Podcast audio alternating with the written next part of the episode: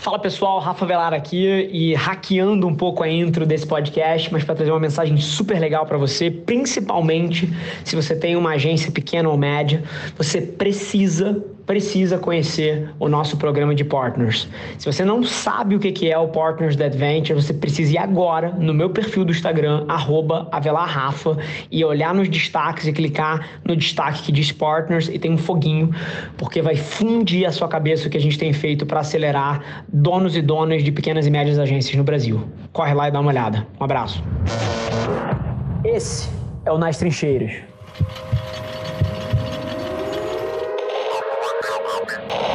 E alguns dos motivos, por exemplo, que de vez em quando eu sento com o Vitor e eu faço 10 conteúdos em 3 segundos, é porque todos eles estão em cima desses modelos mentais de como eu penso a criação de conteúdo. Então, é, a primeira coisa que, que eu tento colocar no centro de tudo que eu faço é que o objetivo de um conteúdo é conectar essa marca através da cultura e aonde a atenção das pessoas está. Isso é um negócio que vocês sabem, vocês já ouviram, vou chamar uma olhada aqui. E a plataforma está nas redes. Só que agora, cada uma das redes ela tem um modelo muito único, que é o, a mentalidade que você entra quando você clica nela. Quando você abre o YouTube, você está buscando uma coisa. Quando você abre o Instagram, você está buscando outra. Quando você abre o TikTok, você... eu abro o TikTok quando eu quero um tipo de conteúdo. Eu abro o Instagram quando eu quero, talvez, bisbilhotar a vida dos outros.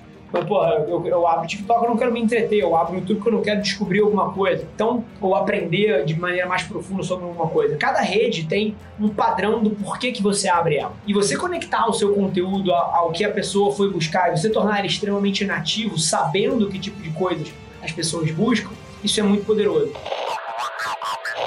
Eu acho que para muita gente isso pode ser claustrofóbico, pode ser estressante.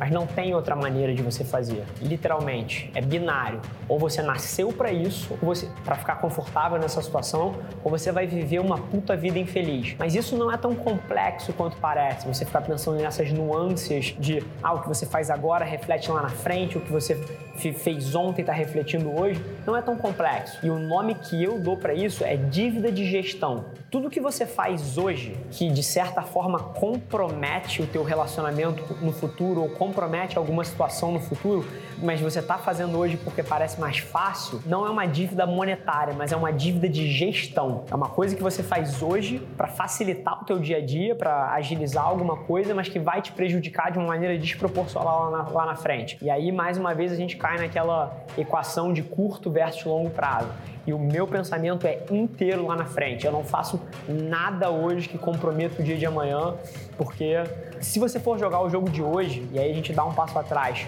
é onde você vai competir com todo mundo. Todo mundo está jogando hoje, todo mundo quer fechar esse mês, quer fechar esse trimestre, quer fechar a linha de lucro. Mas o jogo de 10 anos na frente, cara, tem muita pouca gente jogando. A competição é baixíssima para quem está disposto a postergar os ganhos e a sofrer um pouco mais hoje para tomar as atitudes corretas. Então, são algumas coisas que jogam nesse meio, mas se você quer ganhar e se você quer jogar esse jogo pro longo prazo, você não tem outra escolha. Você não pode assumir esse tipo de dívida de gestão onde você compromete o futuro para facilitar o dia de hoje. E aí você pode fazer paralelos disso da sua vida pessoal, da sua vida profissional, dos seus relacionamentos. A quantidade de gente que fala uma mentira aqui, toma uma atitude rasa aqui, que engana alguém aqui porque hoje é mais fácil, é enorme. Só que o que essas pessoas não enxergam enxergam é que lá na frente elas vão se fuder por causa disso.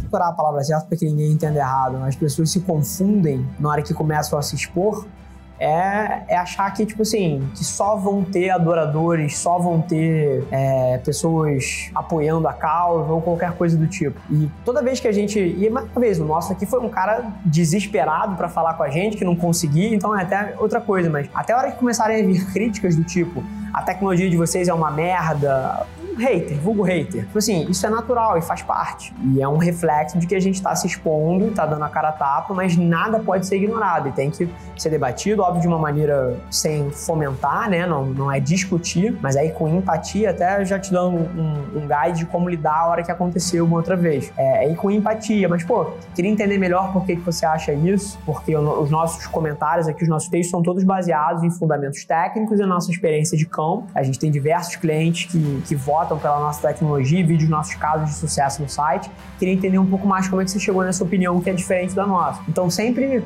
sem fomentar, porque você que vai geralmente lidar. As pessoas provavelmente vão trazer isso para você daqui para frente. Então, só para você saber como lidar, é sempre dessa forma, nunca fomentando o debate, mas sempre se colocando à disposição de entender como é que ele formou aquele ponto de vista que é diferente do nosso é quase que deixar o cara culpado por ele ter sido um babaca. Eu espero os haters, ainda não tenho. Mas eu tô louco pra eles chegarem pra eu poder fazer essas coisas. Tipo assim, pra eu manipular um texto ao ponto de deixar o cara, tipo assim, caralho, se sentindo mal de, de tão bondoso que eu fui com o babaca que me xingou, tá ligado? Então é mais ou menos essa cabeça que eu queria que você levasse pra hora que acontecesse. Aí não é um caso, mas é só uma, uma outra orientação, porque principalmente agora, que o time vai começar a fazer isso em escala, dentro de uma estratégia, provavelmente vai chegar alguém criticando alguma coisa. E mais, e mais uma vez, eu tenho o maior prazer de te ajudar até a, a pensar a tua estratégia, se a gente decidir não seguir para frente. Enfim, cara, porta aberta, eu, eu sou apaixonado por esporte, a gente pode entrar pelo outro ângulo. E mais uma vez, tudo pensado, porque faz sentido. Se você vê o que eu tô fazendo, eu não digo para as pessoas fazerem o que eu não faço. Eu invisto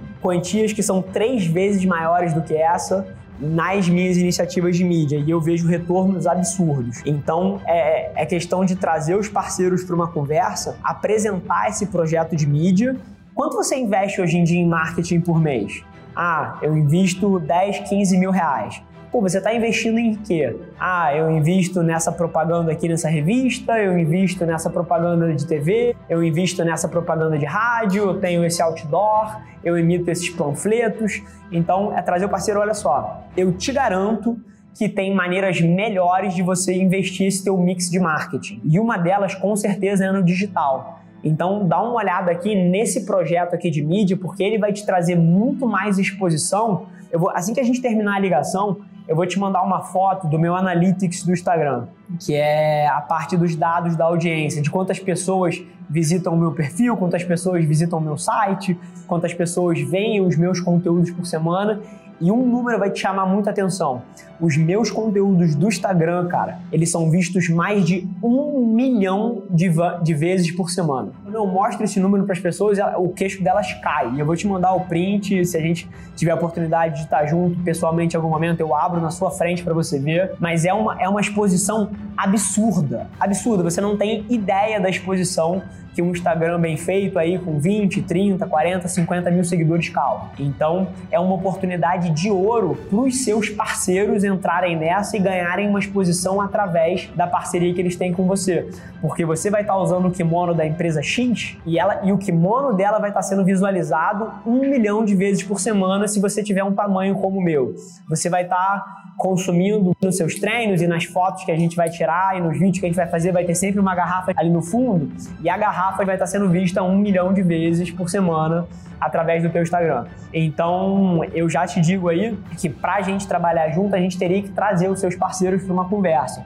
E eu, cara, eu tô à disposição pra gente fazer um call todo mundo junto, colocar todo mundo numa, numa conferência pra gente explicar isso e eu te ajudar a gente a seguir aí, mas é o caminho que eu vejo que eu vejo por enquanto.